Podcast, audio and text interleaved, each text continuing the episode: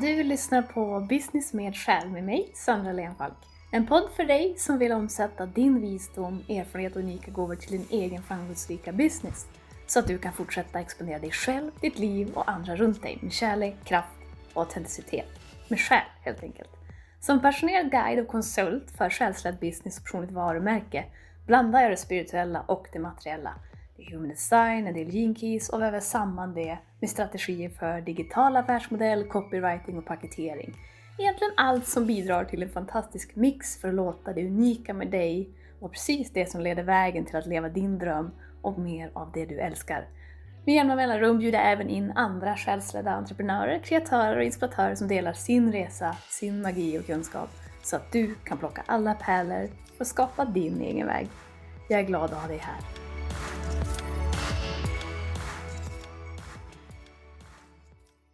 Hej där och välkommen tillbaka till ännu en episod av Business med själ. Jag är väldigt angelägen och faktiskt samtidigt lite pirrig runt att dela dagens ämne. Det handlar nämligen om entreprenörskap och förhållande. Och som titeln anger, att balansera det du älskar med den du älskar. Det var egentligen inte det jag hade tänkt att det här avsnittet skulle handla om. Det skulle vara något betydligt mer strategiskt. Men eh, det var tydligen det som ville komma igenom mig och jag förstår i efterhand hur viktigt det här är. Så jag låter det landa hos dig så som det behöver och kan. Och du behöver inte vara i ett parförhållande för att det här ska vara relevant, så fortsätt lyssna. En del brukar prata om att vi ska göra skillnad på det vi arbetar med, det vi gör på fritiden, se till att vi lägger lagom tid på jobb och på studier, lagom tid på nära och kära, lagom tid att träna, lagom tid på återhämtning och så vidare. Min erfarenhet av att vara egenföretagare och dessutom för det mesta älska det jag gör, det är att det inte riktigt är så enkelt. Eller att det ens är rätt väg att gå att försöka hålla isär allt det här eller att man strävar efter en viss mängd av allt. För en stor anledning av, ja, bakom det jag gör och att så många själsledda entreprenörer gör det de gör, det är just att jag vill inte göra någon större skillnad på jobb och mitt sätt att vara eller att dela av mig själv.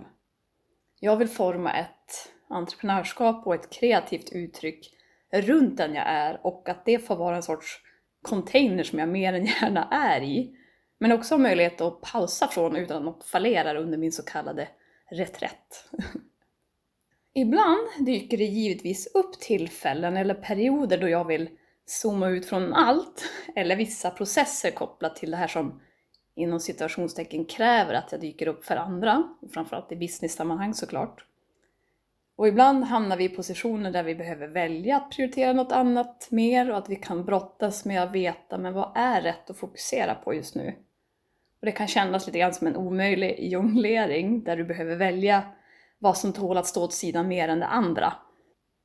Så utmaningen runt att balansera hur du fördelar din energi, den blir ofta särskilt tydlig om du är i ett förhållande. Och Även om du inte är i ett förhållande just nu så är jag rätt säker på att du kommer att känna igen dig i hur det är att försöka harmonisera din egen vilja och väg med din känslighet för andras behov, vad som förväntas och vad du förväntar dig av dig själv inte minst. I olika roller också. Så idag pratar vi själsligt entreprenörskap och att vara i ett förhållande och hur de båda kan mötas.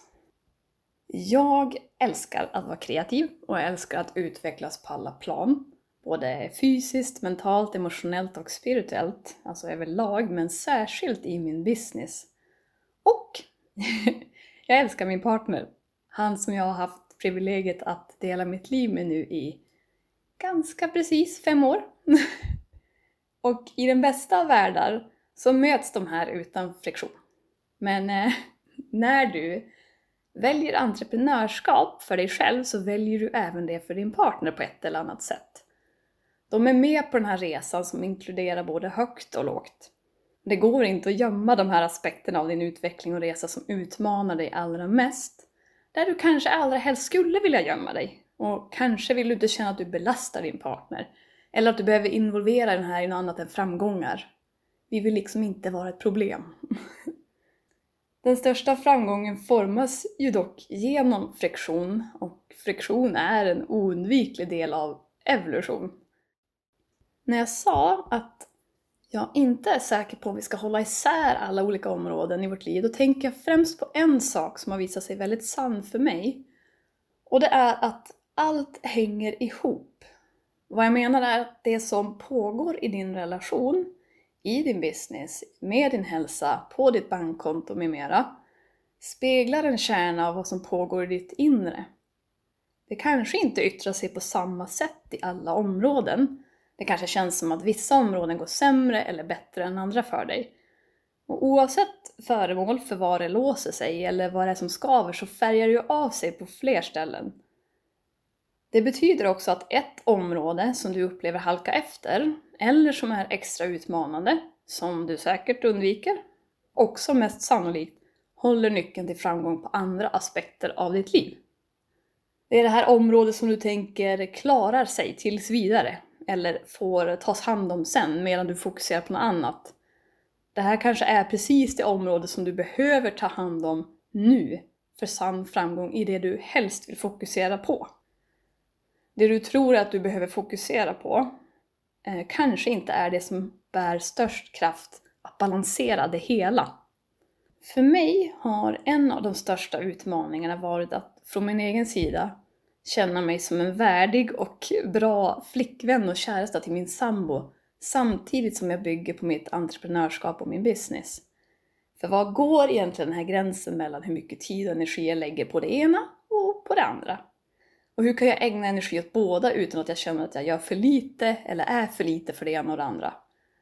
Kan jag vinna den här dragkampen och skapa en plats och tillvaro där det inte känns som att det är en dragkamp överhuvudtaget? Jag vet om så väl stunder och tillfällen när jag har blivit fantastiskt uppvaktad av min kärleksfulla sambo och även vänner och familj. Och jag har inte varit förmögen att uppskatta det fullt ut eller vara närvarande helt och hållet. För då kan jag i samma stund ha suttit och tänkt tankar runt att men jag förtjänar inte riktigt än. Jag, inte förrän jag tjänar den och den summan så att jag kan bidra till våra gemensamma mål eller har det antalet klienter och så vidare. Eller så kan jag ha suttit och oroat mig eller känt till och med skam eller skuld över att det känns som att jag inte kan visa samma generositet och kärlek tillbaka utan att ha kommit så långt som jag önskat i min business. Och som du hör har jag, ironiskt nog, låtit de här hjärnspökena under en tid föra mig ännu längre bort från möjligheten att låta varken det ena eller andra gro som det kan och gör idag.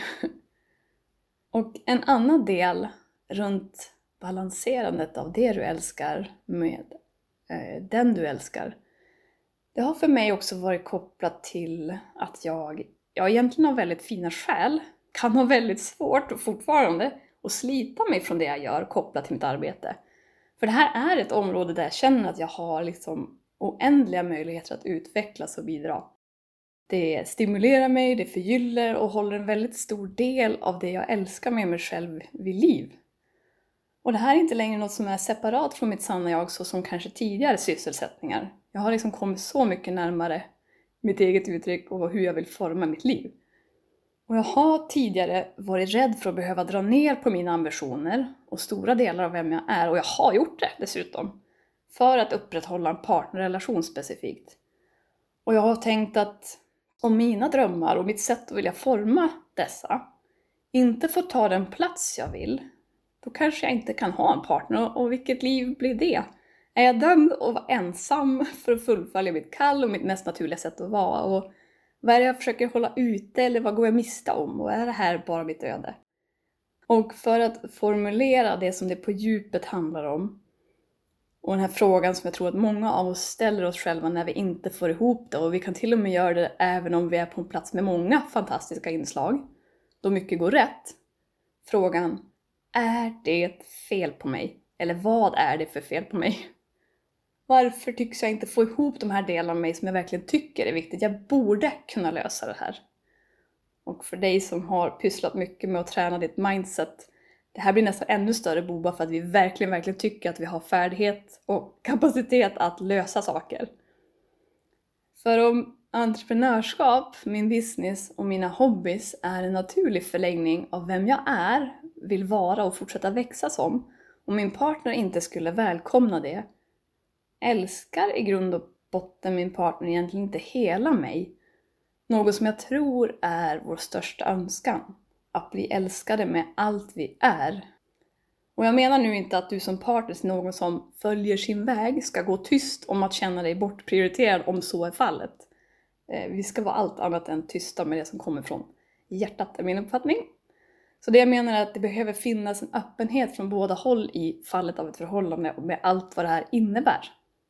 Det jag har lärt mig det är att där friktionen finns eller uppstår, oavsett om den är i din, i din business, i ditt förhållande eller någon annanstans, finns det också en skatt. Frågan är om du är villig att genomgå och titta på den här friktionen. I förhållanden då blir friktion väldigt tydligt och jag brukar skoja om att det finns två vägar som bär störst potential att utmana och transformera dig och det ena är entreprenörskap och det andra är att vara i ett förhållande eller nära relationer överhuvudtaget.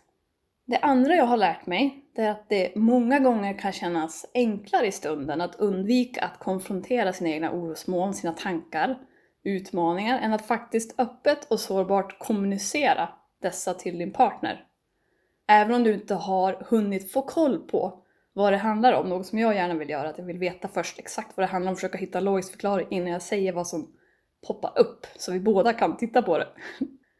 Och det tredje som följer det här är att om du undviker friktionen så lägger det bara stenar på hög och sen formar det här ett berg som blir mycket jobbigare att hantera sen. Och det här drar ner andra områden och distraherar dig från den fantastiska intimitet som finns tillgänglig när två människor kan mötas i transparens och kärlek. När du kan möta någon annan, i detta fall din partner, villkorslöst och sårbart, då har du också öppnat fler dörrar för intimiteten med dig själv. Och det här möjliggör ett positivt flöde av flera positiva effekter på alla områden, även de som du kanske inte kopplar till varann. Du kan ha en blomstrande business, ett blomstrande förhållande och ett blomstrande liv.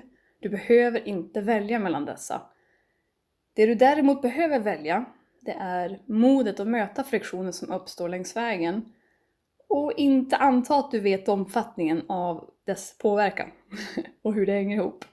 Du behöver tillsammans med din partner välja att kultivera ett förhållande som kan hålla space för det som känns lätt och det som känns svårt, utan att fastna i den lilla bilden.